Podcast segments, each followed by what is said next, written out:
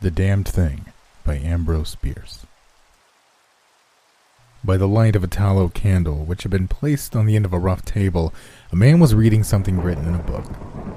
It was an old account book, greatly worn, and the writing was not apparently very legible, for the man sometimes held the page close to the flame of the candle to get a stronger light upon it.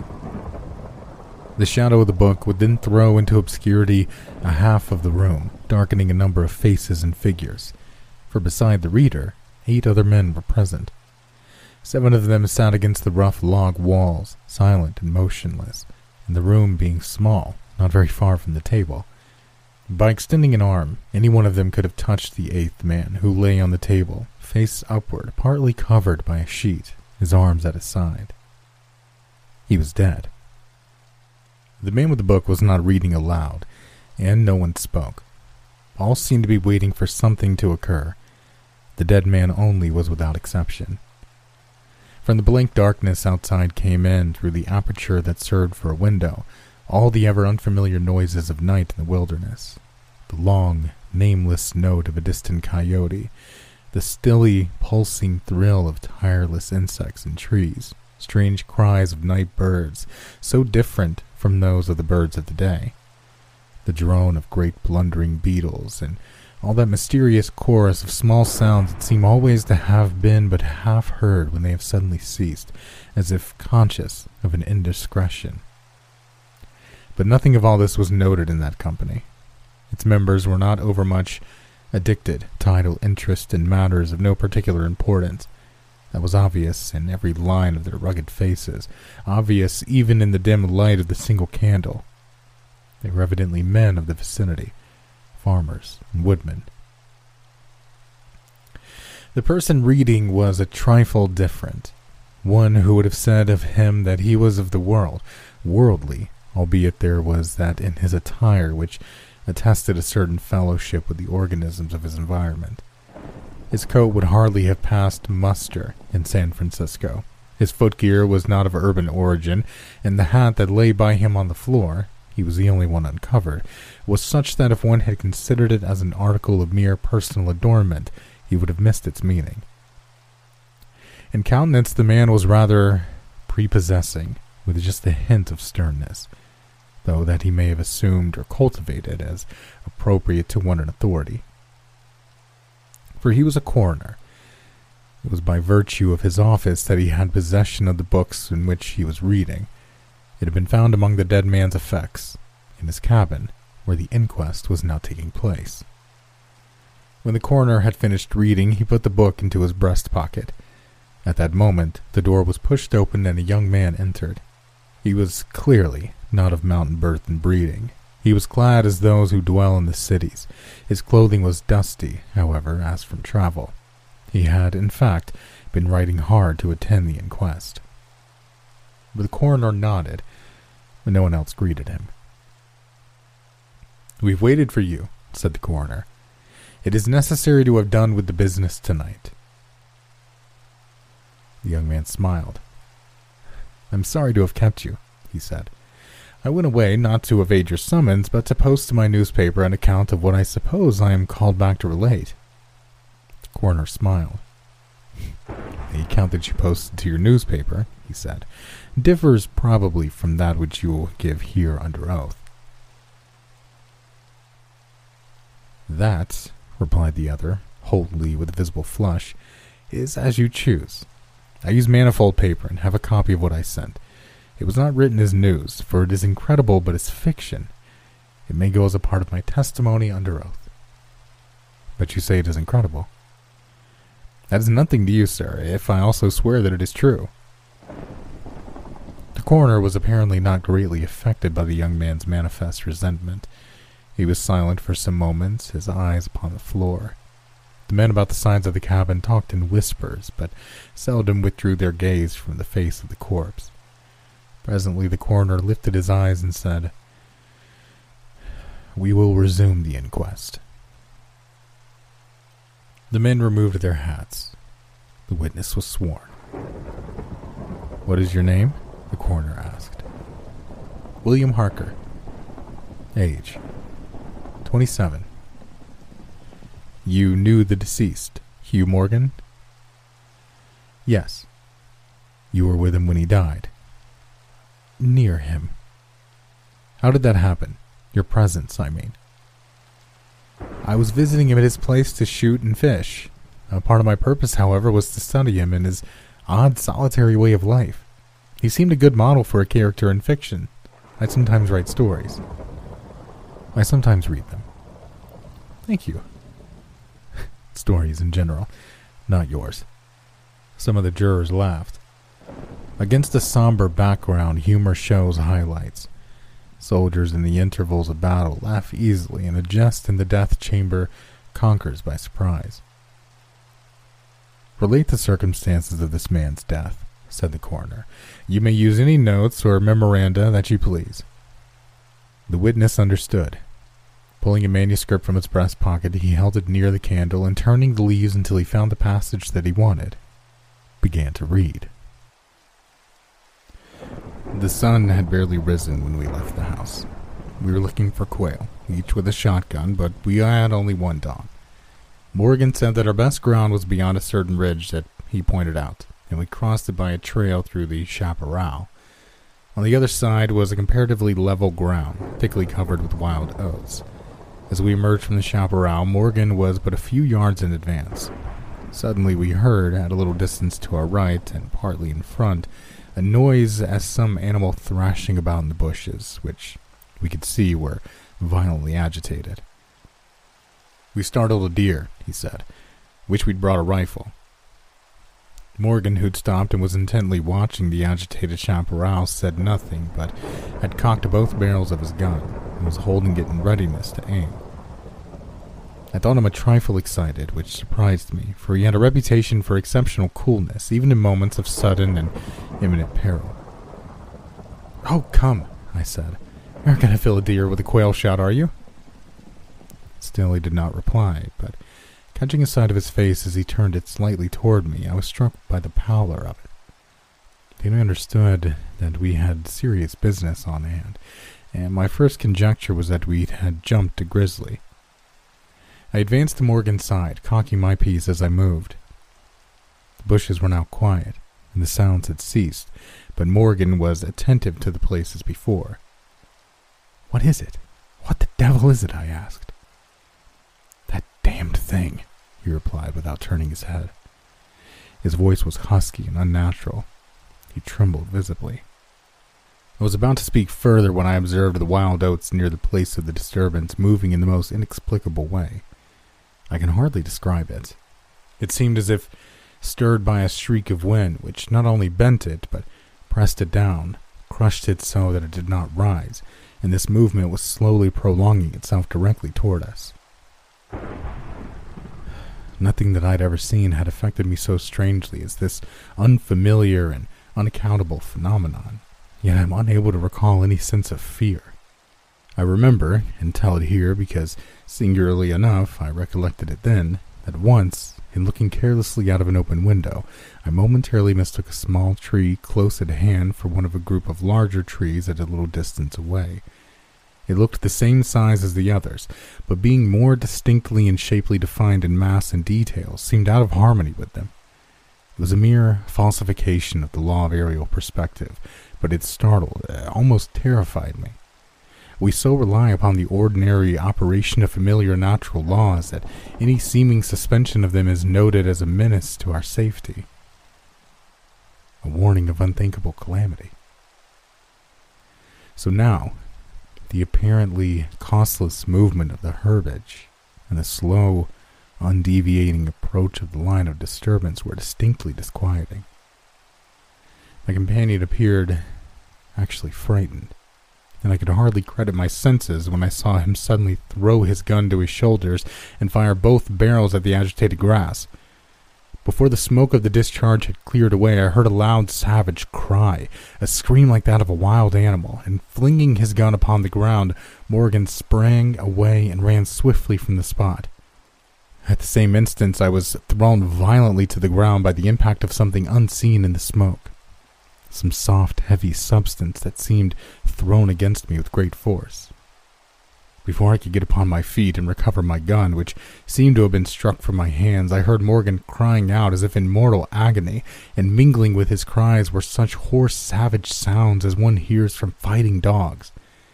Inexpressibly terrified, I struggled to my feet and looked in the direction of Morgan's retreat. And may heaven in mercy spare me from another sight like that.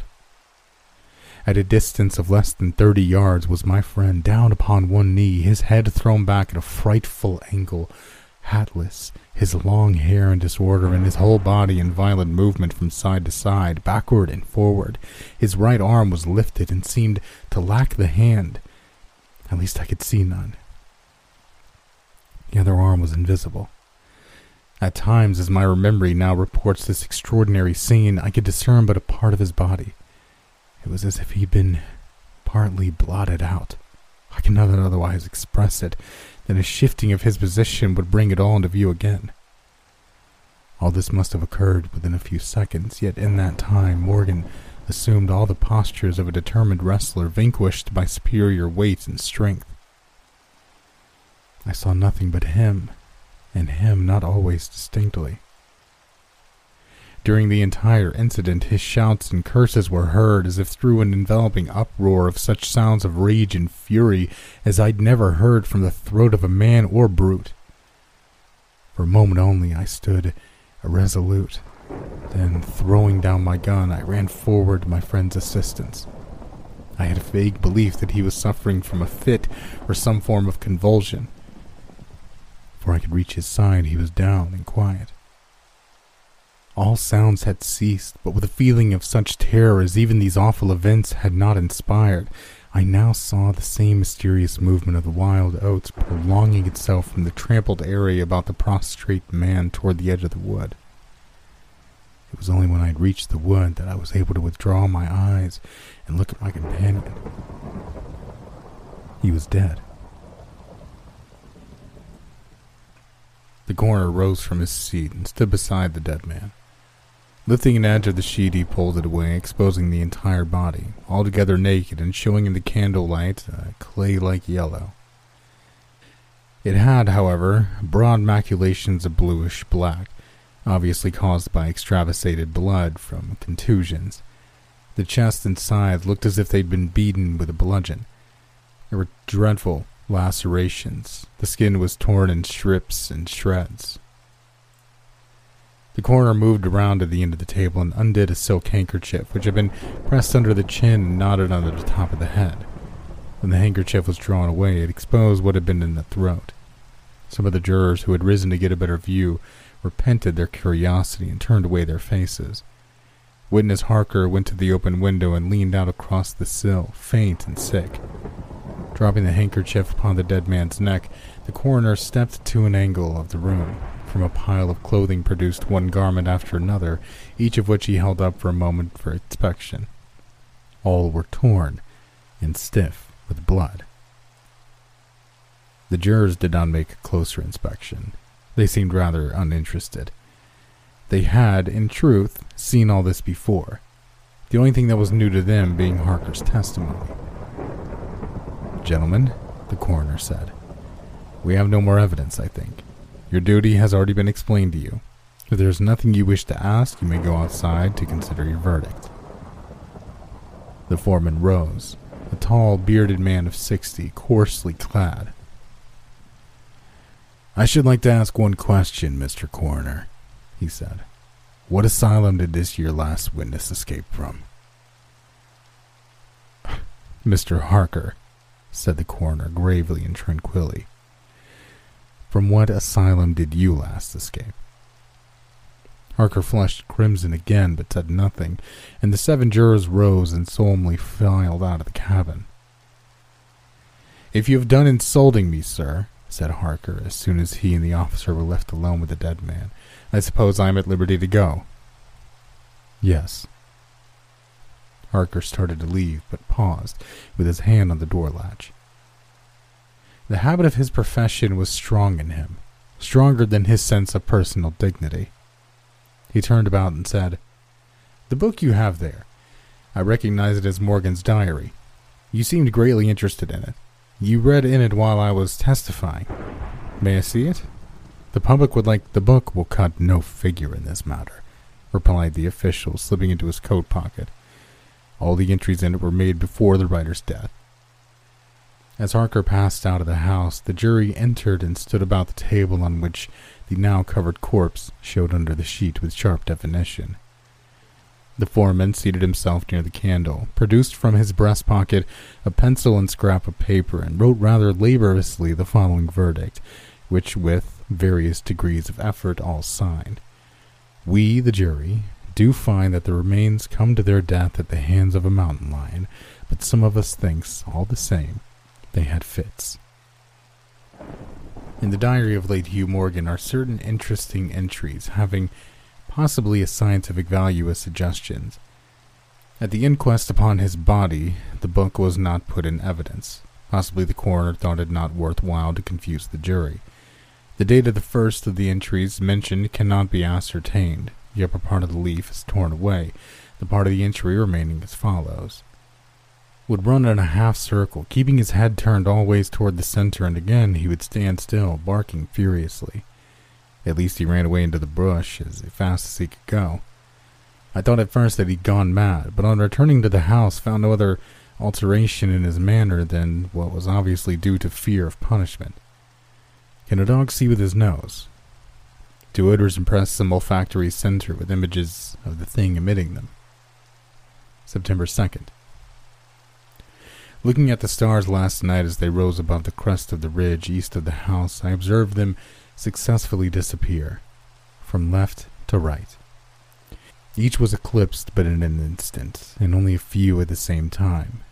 But along the entire length of the ridge, all that were within a degree or two of the crest were blotted out.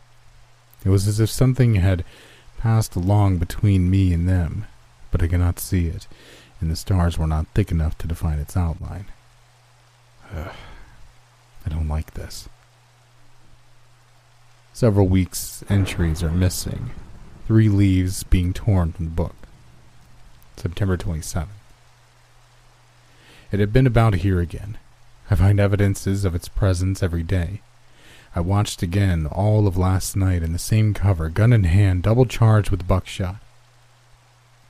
In the morning, the fresh footprints were there as before, yet I would have sworn that I did not sleep.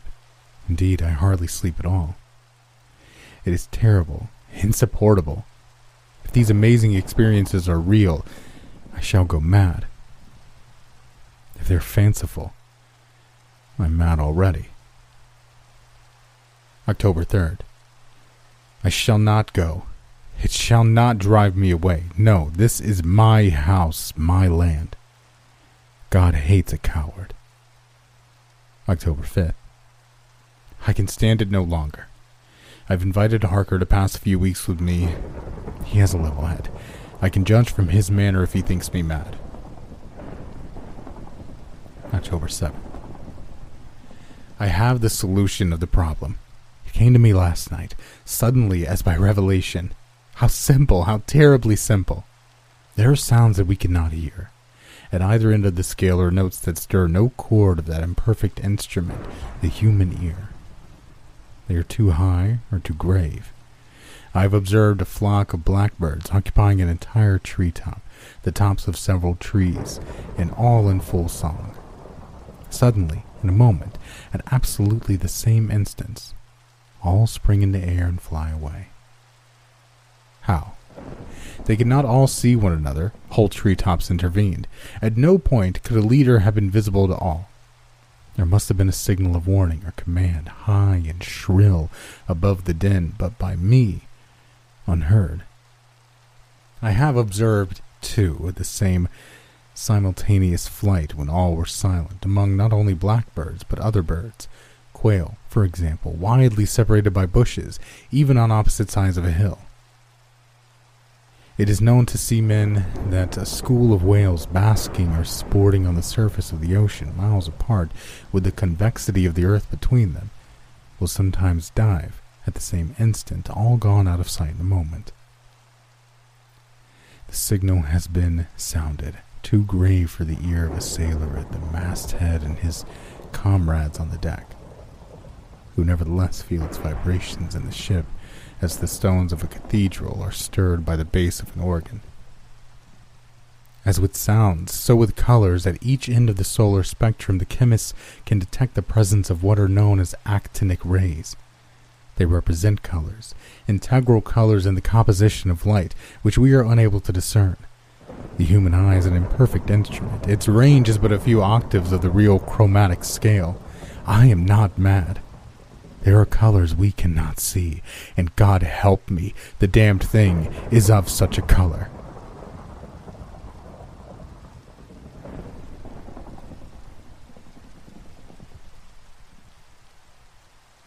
Under the Knife by Bram Stoker. What if I die under it? The thought reoccurred again and again as I walked home from Haddon's.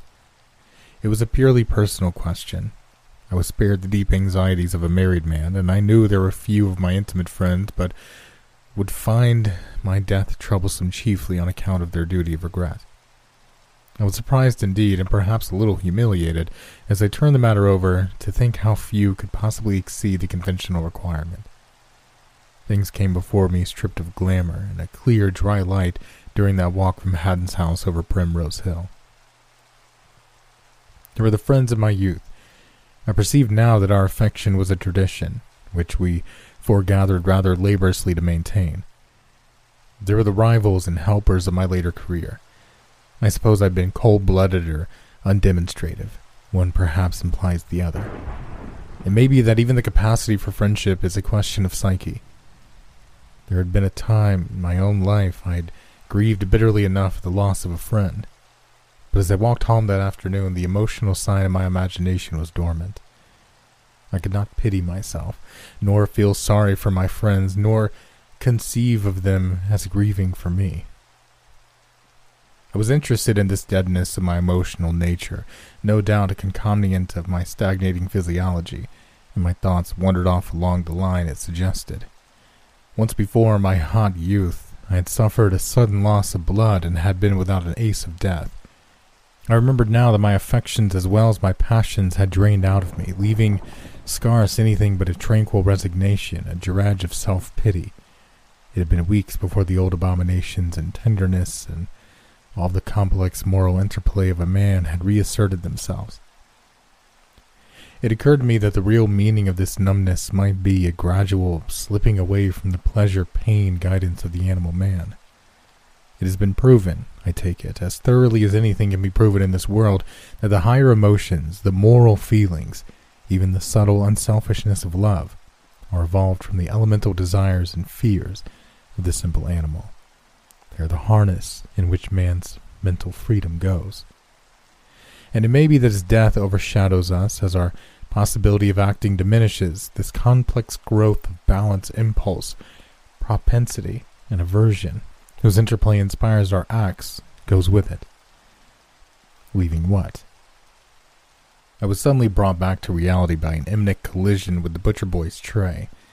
I found that I was crossing the bridge over the Regent's Park Canal, which runs parallel to that in the Zoological Gardens. The boy in blue had been looking over his shoulder at a black barge advancing slowly, towed by a gaunt white horse. In the gardens, a nurse was leading three happy little children over the bridge. Trees were bright green. The spring hopefulness was still unstained by the dusts of summer. The sky and the water was bright and clear, but broken by the long waves, by quivering bands of black as the barge drove through. The breeze was stirring, but it did not stir me as the spring breeze used to. Was this dullness of feeling in itself an anticipation? I was curious that I could reason and follow out a network of suggestion as clearly as ever, so at least it seemed to me. It was calmness, rather than dullness, that was coming upon me. Was there any ground for the relief in the presentment of death? Did a man near to death begin instinctively to withdraw himself from the meshes of matter and sense even before the cold hand was laid upon his? I felt strangely isolated, isolated without regret, from the life and existence about me. the children playing in the sun and gathering strength and experience for the business of life, the park keeper gossiping with a nursemaid, the nursing mother, the young couple intent upon each other as they passed me, the trees by the wayside spreading new pleading leaves to the sunlight, the stir in their branches. I'd been part of it all, but I had nearly done with it now. Some way down the broad walk, I perceived that I was tired and that my feet were heavy. It was hot that afternoon, and I turned aside and sat down on one of the green chairs that lined the way. In a minute, I dozed off into a dream, and the tide of my thoughts washed up a vision of the resurrection. I was still sitting in the chair, but I thought myself actually dead, withered, tattered, dry, one eye, I saw, pecked out by birds. Awake! cried a voice, and incontinently the dust of the path and the mold under the grass became insurgent. I had never before thought of Regent's Park as a cemetery, but now, through the trees, stretching as far as eye could see, I beheld a flat plain of writhing graves and heeling tombstones. There seemed to be some trouble. The rising dead appeared to stifle as they struggled upward. They bled in their struggles. The red flesh was torn away from the white bones. Awake! cried a voice, but I, determined I would not rise to such horrors. Awake! They would not leave me alone. Wake up! said an angry voice. A cockney angel, a man who sells the tickets, was shaking me, demanding my penny. I paid my penny, pocketed my ticket, yawned, stretched my legs, and, feeling now rather less torpid, got up and walked toward Langham Place. I speedily lost myself again in a shifting maze of thoughts about death. Going across Marylebone Road into that crescent at the end of Langham Place. I had the narrowest escape from the shaft of a cab, and went on my way with a palpitating heart and bruised shoulder. It struck me that it would have been curious if my meditations on my death on the morrow had led to my death that day. But I will not weary you with more experiences that day and the next. I knew more and more certainly that I should die under the operation. At times I think I was inclined opposed to myself.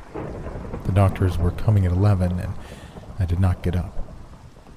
It seemed scarce worthwhile to trouble about washing and dressing, and though I read my newspapers and the letters that came by the first post, I did not find them very interesting. There was a friendly note from Addison, my old school friend, calling my attention to two discrepancies and a printer's error in my new book, with one from the language venting some vexation over Minton. The rest were business communications. I breakfasted in bed. The glow of pain at my side seemed more massive. I knew it was pain, and yet, if you can understand, I did not find it very painful. I'd been awake and hot and thirsty in the night, but in the morning bed felt comfortable. In the night time, I'd lain thinking of things that were past. In the morning, I dozed over questions of immortality.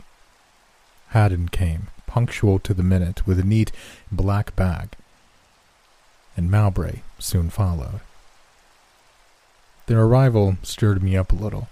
I began to take a more personal interest in the proceedings. Haddon moved the little octagonal table close to the bedside, and with his broad back to me, began taking things out of his bag.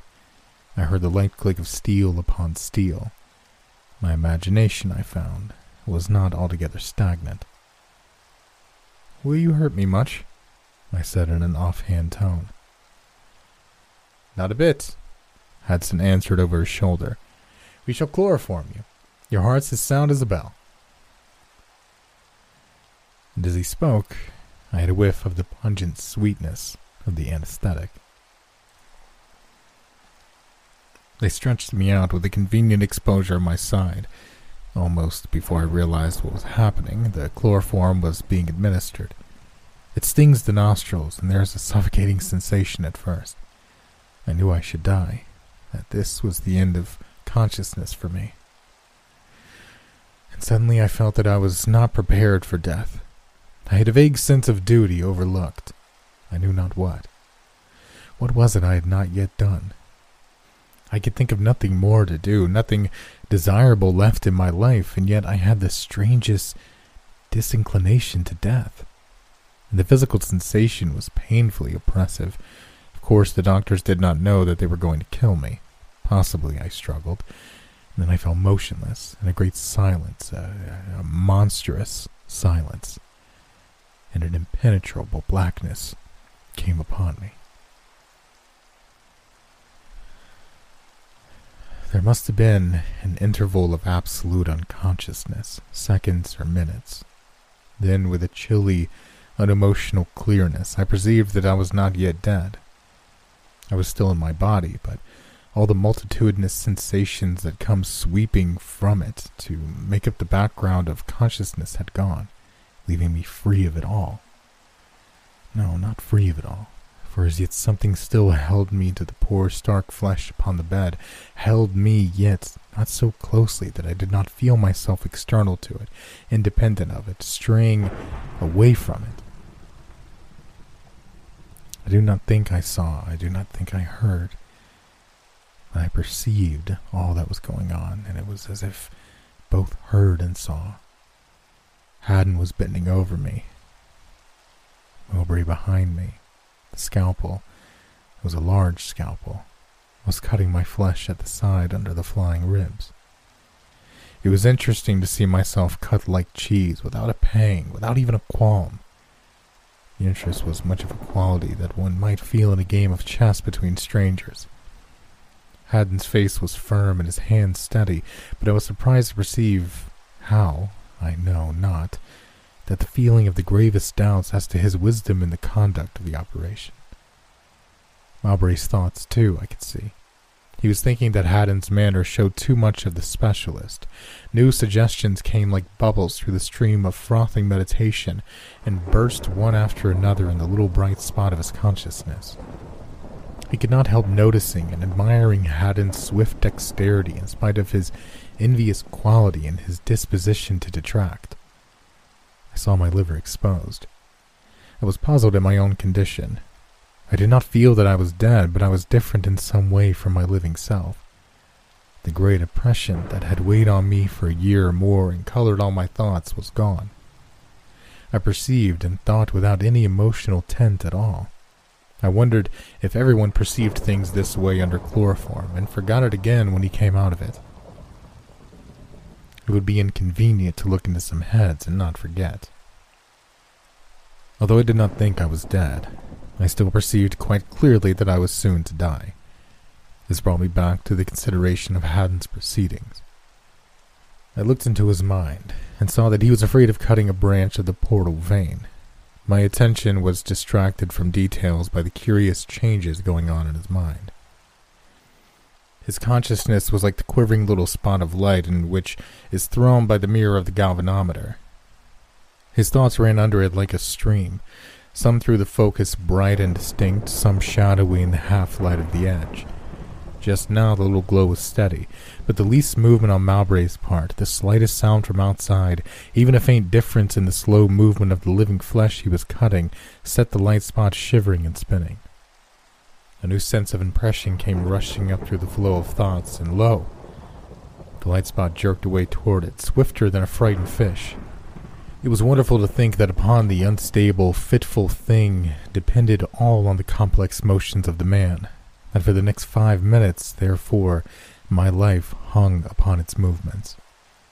And he was growing more and more nervous in his work. It was as if a little picture of a cut vein grew brighter and struggled to oust from his brain another picture of a cut falling short of the mark.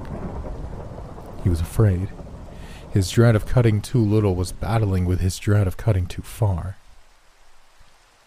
Then suddenly, like an escape of water from under a lock gate, a great uprush of horrible realization set all his thoughts swirling, and simultaneously I perceived that the vein was cut. He started back with a hoarse exclamation, and I saw the brown purple blood gather in a swift bead and run trickling. He was horrified. He pitched the red stained scalpel onto the octagonal table, and instantly both doctors flung themselves upon me, making hasty and ill conceived efforts to remedy the disaster. Ice, said Mowbray, gasping, but I knew that I was killed, though my body still clung to me. I will not describe their belated endeavors to save me, though I perceived every detail. My perceptions were sharper and swifter than they'd ever been in my life. My thoughts rushed through my mind with incredible swiftness, but with perfect definition. I can only compare their crowded clarity to the effects of their responsible dose of opium. In a moment it would all be over, and I should be free. I knew I was immortal, but what would happen I did not know. Should I drift off presently like a puff of smoke from a gun in some kind of half material body, an attenuated version of my material self? should I find myself suddenly among the innumerable hosts of the dead, and know the world about me for the phantasmagoria it has always seemed? Should I drift to some spiritualistic seance, and there make foolish, incomprehensible attempts to affect a purblind medium? It was a state of unemotional curiosity, of colorless expectation, and then I realized a growing stress upon me, a feeling as though some huge human magnet was drawing me upward out of my body. The stress grew and grew. I seemed an atom for which monstrous forces were fighting. For one brief, terrible moment, sensation came back to me. That feeling of falling headlong which comes in nightmares. That feeling of a thousand times intensified that a black horror swept across my thoughts in a torrent. Then the two doctors, the naked body with its cut side, the little room swept away from under me and vanished, as a speck of foam vanishes down an eddy. I was in midair, far below the west end of London, receding rapidly, for I seemed to be flying swiftly upward, and as it receded, passing westward like a panorama. I could see through the faint haze of smoke the innumerable roofs chimney set, the narrow roadways stippled with people and conveyances, and little specks of squares and the church steeples like thorns sticking out of the fabric. But it spun away as the earth rotated on its axis, and in a few seconds, as it seemed, I was over the scattered clumps of the town about Ealing, the little Thames a thread of blue to the south, and the Chiltern Hills and the North Downs coming up like the rim of a basin, far away and faint with haze. Up I rushed, and at first I had not the faintest conception of what this headlong rush upward could mean. Every moment the circle of scenery beneath me grew wider and wider, and the details of town and field, of hill and valley, got more and more hazy and pale and indistinct. A luminous gray was mingled more and more with the blue of the hills and the green of the open meadows. And a little patch of cloud, low and far to the west, shone ever more dazzlingly white. Above, as the veil of atmosphere between myself and outer space grew thinner, the sky, which had been a fair springtime blue at first, grew deeper and richer in color, passing steadily through the intervening shades until presently it was dark as the blue sky of midnight, and presently as black as the blackness of a frosty starlight, and at last as black as no blackness I had ever beheld. At first one star, and then many, and at last an innumerable host broke out upon the sky. More stars than anyone has ever seen from the face of the earth, for the blueness of the sky and the light of the sun and the stars sifted and spread about blindingly. There is diffused light even in the darkest skies of winter, and we do not see the stars by day only because of the dazzling irradiation of the sun. But now I saw things. I know not how, assuredly with no mortal eyes, and that defect of bedazzlement blinded me no longer. The sun was incredibly strange, wonderful. The body of it was a disk of blinding white light, not yellowish as it seemed to those who live upon the earth, but livid white, and streaked with scarlet streaks, and rimmed about with a fringe of writhing tongues of red fire and shooting halfway across the heavens from either side of it, and brighter than the Milky Way were two pinions of silver white, making it look more like those winged globes I'd seen in Egyptian sculpture than anything else I can remember upon earth. Those I knew for the solar corona, though I had never seen anything of it but a picture during the days of my earthly life. When my attention came back to the earth again, I saw that it had fallen very far away from me field and town were long since indistinguishable, and the varied hues of the country were merging into a uniform bright gray, broken only by the brilliant white of the clouds that lay scattered in flocculent masses over Ireland and the west of England. For now I could see the outlines of the north of France and Ireland, and all of this island of Britain, save where Scotland passed over the horizon to the north, or where the coast was blurred or obliterated by cloud. The sea was a dull gray and darker than the land, and the whole panorama was rotating slowly toward the east. All this happened so swiftly that until I was some thousand miles or so from the earth, I had no thought for myself. But now I perceived I had neither hands nor feet, neither parts nor organs, and that I felt neither alarm nor pain. All about me I perceived that the vacancy, for I had already left the air behind, was cold beyond the imagination of man but it troubled me not. The sun's rays shot through the void, powerless to light or heat until they should strike on matter in their course. I saw things with a serene self forgetfulness, even as if I were God. And down below there, rushing away from me, countless miles in a second, were a little dark spot on the gray marked the position of London. The doctors were struggling to restore life to the poor, hacked, and outworn shell I had abandoned. I felt then such release, such serenity, as I can compare to no mortal delight I've ever known. It was only after I had perceived all these things that the meaning of that headlong rush of the earth grew into comprehension. Yet it was so simple, so obvious, that I was amazed at my never anticipating the thing that was happening to me. I'd suddenly been cut adrift from matter, all that was material of me was there upon earth, whirling away through space, held to earth by gravitation, partaking of the earth inertia, moving in its wreath of epicycles around the sun, and with the sun and the planets on their vast march through space. But the immaterial has no inertia, feels nothing of the pull of matter for matter, or its parts from its garment of flesh. There it remains, so far as space concerns it any longer immovable in space. I was not leaving the Earth. The Earth was leaving me. And not only the Earth, but the whole solar system was streaming past. And about me in space, invisible to me, scattered in the wake of the Earth upon its journey, there must be an innumerable multitude of souls, stripped like myself of the material, stripped like myself of the passions of the individual and the generous emotions of the gregarious brute, naked intelligences, things of newborn wonder and thought, marveling at the strange release that had suddenly come on them.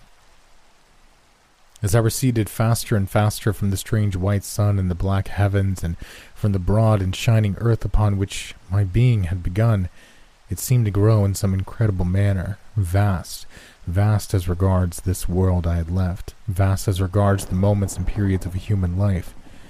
Very soon I saw the full circle of the earth, slightly gibbous, like the moon when she nears her full, but very large, and the silvery shape of America was now in the noonday blaze wherein, as it seemed, little England had been basking but a few minutes ago. At first the earth was large and shone in the heavens, filling a great part of them, but every moment she grew smaller and more distant. As she shrank, the broad moon in its third quarter crept into view over the rim of her disk. I looked for the constellations.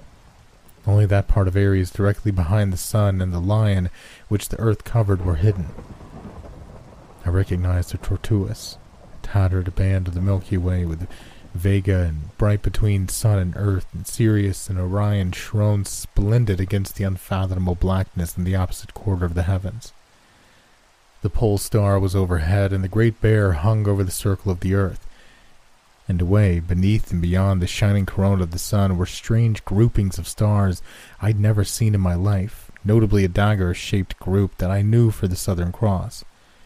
All these were no larger than they had been shown on earth, but the little stars that one scarce sees shone now against the setting of black vacancies brightly as the first magnitudes had done while the larger worlds were points of indescribable glory and color. Aldebaran was a spot of blood-red fire, and Sirius condensed to one point the light of innumerable sapphires. And they shone steadily. They did not scintillate, they were calmly glorious. My impressions had an adamantine hardness and brightness. There was no blurring softness, no atmosphere, nothing but infinite darkness sent with the myriads of these acute and brilliant points and specks of light. Presently, when I looked again, the little earth seemed no bigger than the sun, and it dwindled in turn as I looked until in second space, as it seemed to me, it was halved, and so it went on swiftly dwindling. Far away in the opposite direction, a little pinkish pin's head of light shining steadily was the planet Mars. I swam motionless in vacancy, and without a trace of terror or astonishment watched the speck of cosmic dust we call the world fall away from me. Presently it dawned upon me that my sense of duration had changed, that my mind was moving not faster but infinitely slower. Between each separate impression there was a period of many days. The moon spun once round the earth as I noted this, and I perceived clearly the motion of Mars in his orbit. Moreover, it appeared as if the time between thought and thought grew steadily greater, until at last a thousand years was but a moment in my perception. At first, the constellations had shown motionless against the black background of infinite space, but presently it seemed as though the group of stars about Hercules and the Scorpion was contracting, while Orion and Aldebaran and their neighbors were scattering apart. Flashing suddenly out of the darkness, there came a flying multitude of particles of rock, glittering like dust specks in a sunbeam and encompassed in a faintly luminous cloud. They swirled all about me and vanished again in a twinkling far behind and then I saw that a bright spot of light that shone a little to one side of my path was growing very rapidly larger, and perceived that it was the planet Saturn rushing toward me. Larger and larger it grew, swallowing up the heavens behind it and hiding every moment a fresh multitude of stars. I perceived its flattened, whirling body, its disc like belt, and seven of its little satellites. It grew and grew till it towered enormous, and then I plunged amid a streaming multitude of clashing stones and dancing dust particles and gas eddies, and saw for a moment that mighty triple belt like three concentric arches of moonlight above me, its shadow black on the boiling tumult below. These things happened in one tenth of the time it takes to tell them. The planet went by like a flash of lightning. For a few seconds it blotted out the sun and there and then became a mere black dwindling wind patch against the light. The earth, the mother mote of my being, I could no longer see. So with a stately swiftness, the profoundest silence, the solar system fell from me as it had been a garment, until the sun was a mere star amid the multitude of stars, with its eddy of planet specks lost in the confused glittering of the remote light. I was no longer a denizen of the solar system. I'd come to the outer universe. I seemed to grasp and comprehend the whole world of matter. Even more swiftly, the stars closed in about the spot where Antares and Vega had vanished into a phosphorescent haze until that part of the sky that had a semblance of a whirling mass of nebulae, and before me yawned vaster gaps of vacant blackness, and the stars shone fewer and fewer. It seemed as if I moved toward a point between Orion's belt and sword, and the void about that region opened vaster and vaster every second, an incredible gulf of nothingness into which I was falling. Faster and ever faster the universe rushed by, a hurry of whirling motes at last, speeding silently into the void. Stars glowing brighter and brighter with their circling planets catching the light in a ghastly fashion as I neared them, shone out and vanished again into inexistence faint comets, clusters of meteorites, winking specks of matter, eddying light points whizzed past, some perhaps a hundred millions of miles or so from me at most, few nearer, traveling with unimaginable rapidity. Shooting constellations, momentary darts of fire through that black, enormous night. More than anything else, it was like a dusty draught sunbeam lit.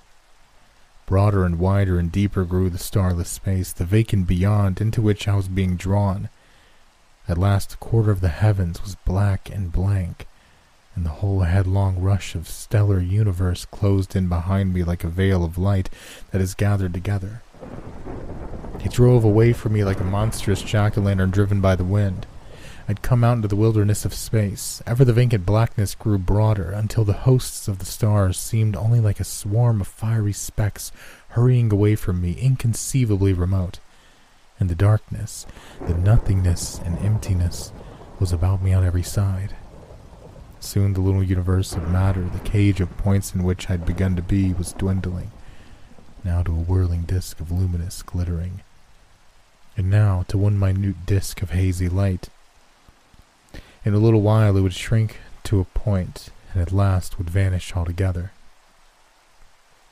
Suddenly, feeling came back to me, feeling in the shape of overwhelming terror, such a dread of those dark vastitudes as no words can describe, a passionate resurgence of sympathy and social desire. Were there other souls invisible to me as I to them about me in the blackness? Or was I indeed, even as I felt, alone? Had I passed out of being into something that was neither being or not being? The covering of the body, the covering of matter, had been torn from me in the hallucinations of companionship and security. Everything was black and silent. I had ceased to be. I was nothing, there was nothing, save only for the infinitesimal dot of light that dwindled in the gulf. I strained myself to hear and see, and for a while there was naught but infinite silence, intolerable darkness, horror, despair. Then I saw that about the spot of light into which the whole world of matter had shrunk there was a faint glow, and in a band on either side of that darkness was not absolute. I watched it for ages, as it seemed to me, and through the long waiting the haze grew imperceptibly more distinct. And then about the band appeared an irregular cloud of the faintest, palest brown. I felt a passionate impatience, but things grew brighter so slowly that they scarce seemed to change. What was this strange reddish dawn in the interminable night of space? The cloud shape was grotesque. It seemed to be looped along its lower side into four projecting masses, and above it ended in a straight line. What phantom was it? I felt assured I'd seen that figure before, but I could not think what, nor where, nor when it was. Then the realization rushed upon me. It was a clenched hand. I was alone in space, alone with this huge shadowy hand upon which the whole universe of matter lay like an unconsidered speck of dust.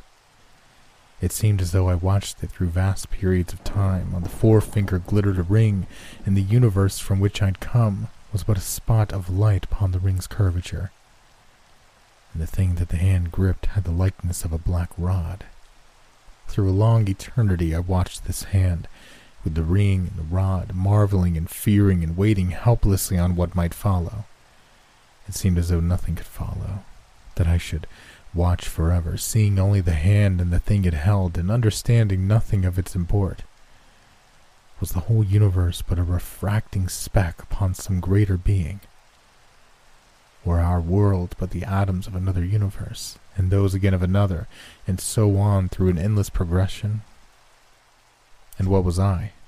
Was I indeed immaterial? A vague persuasion of a body gathering about me came into my suspense. The abysmal darkness about the hand filled with impalpable suggestions, with uncertain, fluctuating shapes. Then suddenly came a sound like the sound of a tolling bell, faint as if infinitely far, muffled as though heard through thick swathings of darkness. A deep vibrating resonance, with vast gulfs of silence between each stroke, and the hand appeared to tighten on the rod. And I saw far above the hand, toward the apex of the darkness, a circle of dim photophorescence, a ghostly sphere whence these sounds came throbbing. And at the last stroke the hand vanished, and the hour had come. I heard a noise of many waters. But the black rod remained as a great band across the sky. And then a voice which seemed to run the uttermost parts of space spoke, saying, There will be no more pain. At that, an almost intolerable gladness and radiance rushed in upon me, and I saw the circle shining white and bright, and the road black and shining, and many things else distinct and clear the circle was the face of a clock, and the rod the rail of my bed. Haddon was standing on the foot against the rail with a small pair of scissors in his fingers. The hands of my clock on the mantel over his shoulder were clasped together over the hour of twelve. Mowbray was washing something in a basin at the octagonal table, and at my side I felt a subdued feeling that could scarce be spoken of as pain. The operation had not killed me, and I perceived suddenly that the dull melancholy of half a year was lifted from my mind.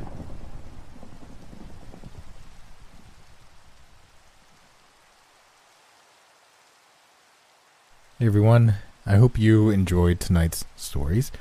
I did. I thought they were a lot of fun. Um, they were both, like, not necessarily scary in their own way, but definitely different than what we normally read here. There's something special about, like, just. There's a lot left to the imagination, especially for the second one. Um, but I enjoyed both of them a whole, whole lot. I will be honest, though, I struggled a little bit with the second story. Bram Stoker has a very specific way of writing that I haven't quite gotten used to, um, but hopefully it wasn't too noticeable.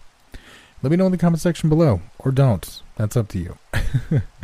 um, let me know what else you would like to hear on the channel, and while you're doing that, I will go ahead and thank all of our patrons and members.